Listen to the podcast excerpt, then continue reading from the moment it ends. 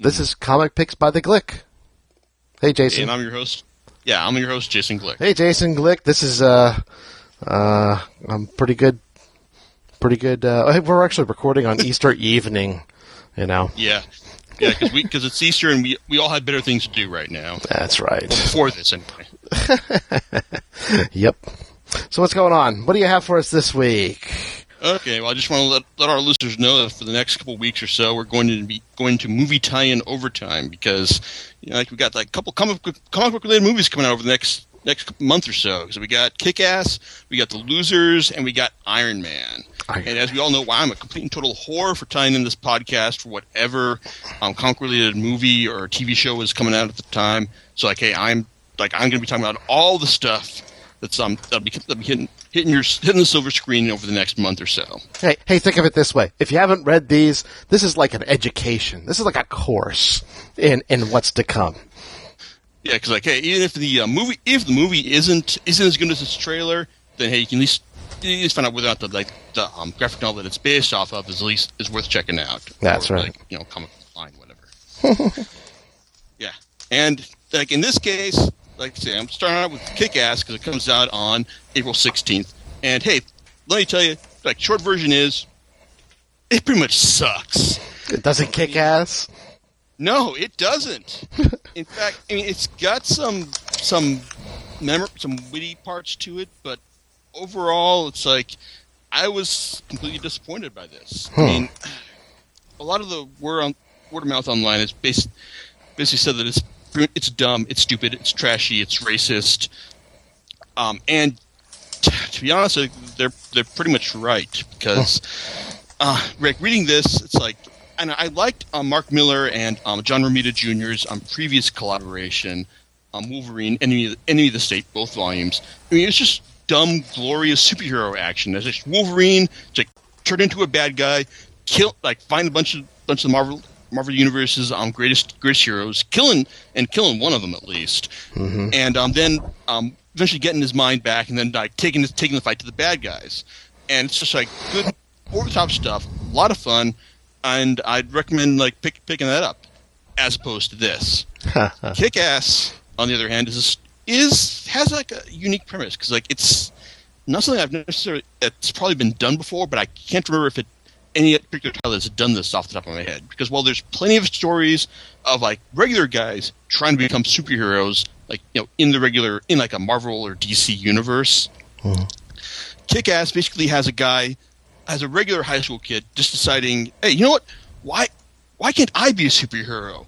And just like puts on a gets like a spandex sweatsuit, goes out and starts trying to fight crime in the real world, such as it is. Well, you know, it's like it's a nice premise, but the execution is so joyless and on the on the nose that I honestly really couldn't couldn't get into it. I mean, it's available in a twenty five dollar hardcover, um, and it's you see the problem. Okay, let's start with start with the main character, Dave. Dave, uh, see, Dave Lizewski. I mean, he's he's your average average high school kid like a horny comic, comic book loving geek, and um, he there's really not a whole lot, whole lot like uh, a whole lot to interest you in him besides the fact that he's the main character. I mean, like he's like he likes he thinks his, his, his high school biology teacher is hot. He's got hot for a girl who thinks he's a total creep.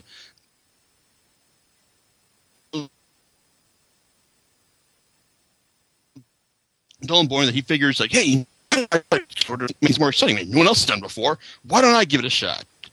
So he does.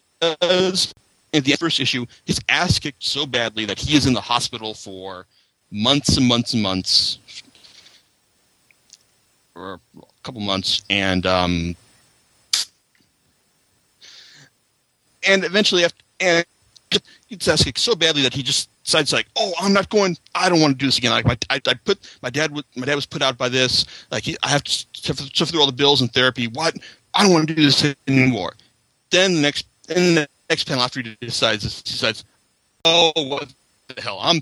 I like that he does succeed this time by going out and um, being a saving a guy from a, a savage beating, and wouldn't you know it? Someone's um, videotaping this to put up on YouTube, and suddenly he's an internet sensation and then things go on from there. Okay, and things get even more ludicrous um, once the um like once um the series main plot thread um gets like takes hold and uh, and um Kick Ass is recruited by um Big Daddy and Hit Girl in order to um help fight the mob. Now it's like it's been let's see it, it's been a decent it's been a decent um like um bit of bit of quasi quasi realistic wish fulfillment up until this point. But then when um then like it, the series uh, goes into like full action action movie overload and just kind of like oh what the hell it's like it's and it's the but and then at the end like yeah Dave um it's like Dave suddenly Dave realizes the futility of, beco- of being being a superhero in light of all the bloodshed and violence he's he's partake partaken in and just like and event and he's also and it realizes it hasn't gotten him anywhere at the end. All he's got is his memories.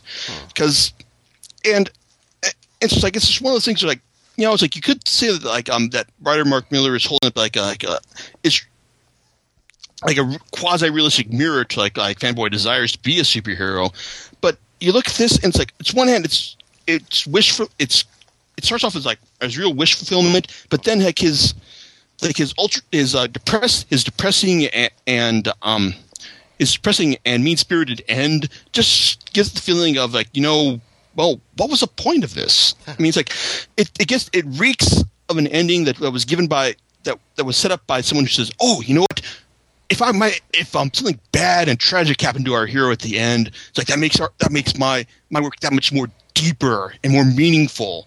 And that's that's the ending. That this that's the kind of stuff that this ending reeks of. Just the fact that you know it's like it.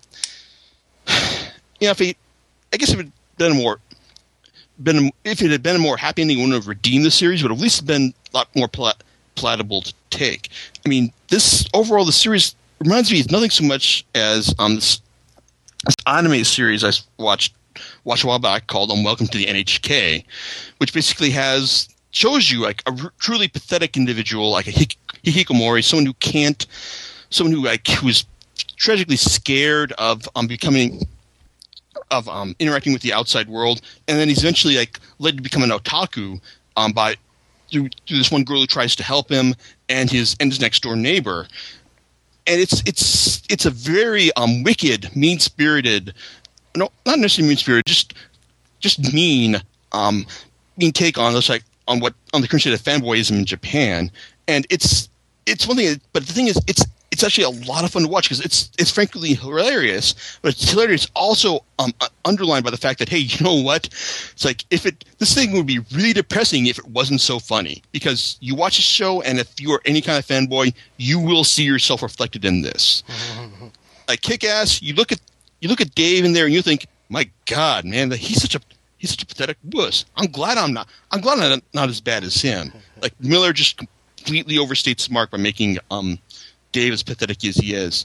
Another thing Millar overstates in um his um quest to um in, in his quest to show like um what superheroes would be like in real life is just is his dialogue. Now, when he when he came onto the scene in in a, the Authority and um Ultimate X Men, like his dialogue um and his constantly constant name dropping of um real world celebrities into his stories was was you know kind of clever and a bit refreshing.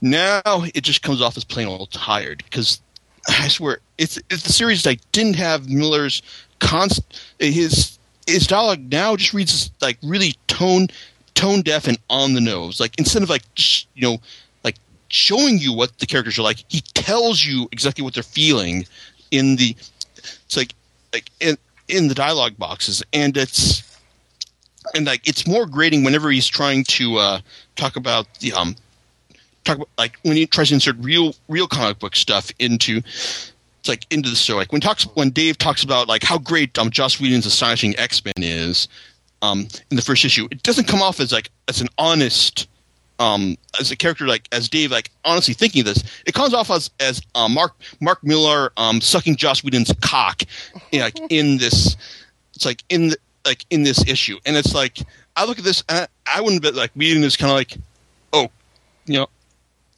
I, I really didn't. That's kind of embarrassing, man. It's like you know, you really don't need to talk about me like that. Like I, it's it's ridiculous, and it's just um, it's just pain, painful to read a lot of times. I mean, mm. Millar just I think at this point Millar just needs to like just step back and just like reassess and just like reassess himself. But or at least yet, just I get the feeling that like with stuff like this, he might just be better off suited to uh, just um like doing um big dumb glorious superhero epics from here on out.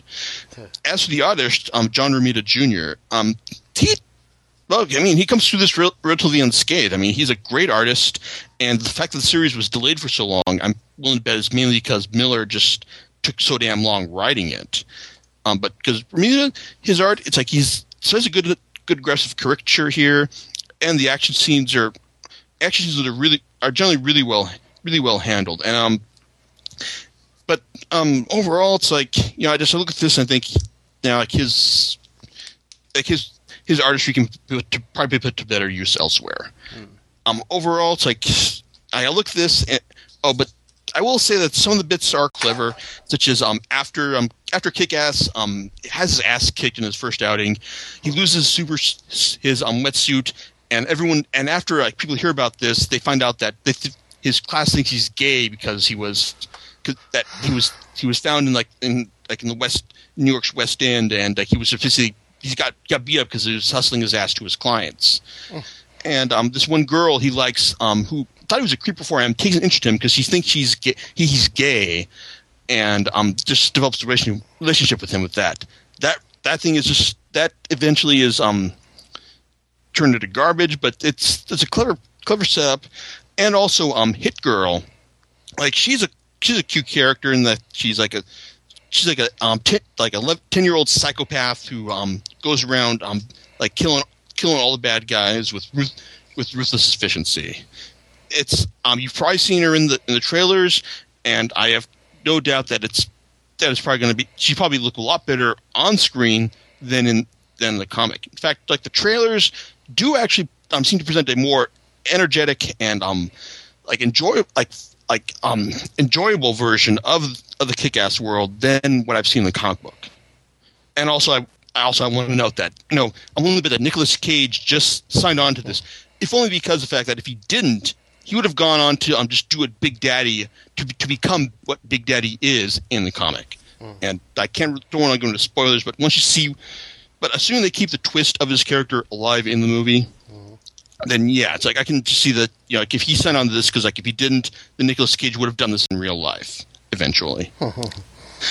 yeah, but still, it's like like the trailers make it seem like a um like it's going to be a more enjoyable movie than the graphic novel was. But well, we know how trailers can be sometimes. Yep. Yeah. So um, look for my thoughts on this eventually once. And because if the guys who know podcasts or men don't want to talk about it, then I'll probably write up my thoughts after I see the movie, which will hopefully be um, more entertaining than I'll get a more entertaining um, movie for, for like um nine or ten bucks than I did for buying the the hardcover graphic novel for 25. well, not 25, like 16 from Amazon. anyway, so on that note, well, there's plenty of other um, better stuff that um, Millar and John Romita Jr. have done, and I recommend you buy that instead of Kick Ass. okay, on that note, we're going to call it a night, and we'll be back, back in two weeks' time to talk about a much better um, series of graphic novels um, that have been adapted into a movie. I talk, of course, of The Losers. All right? All right. Okay. So see you next time. See you next time.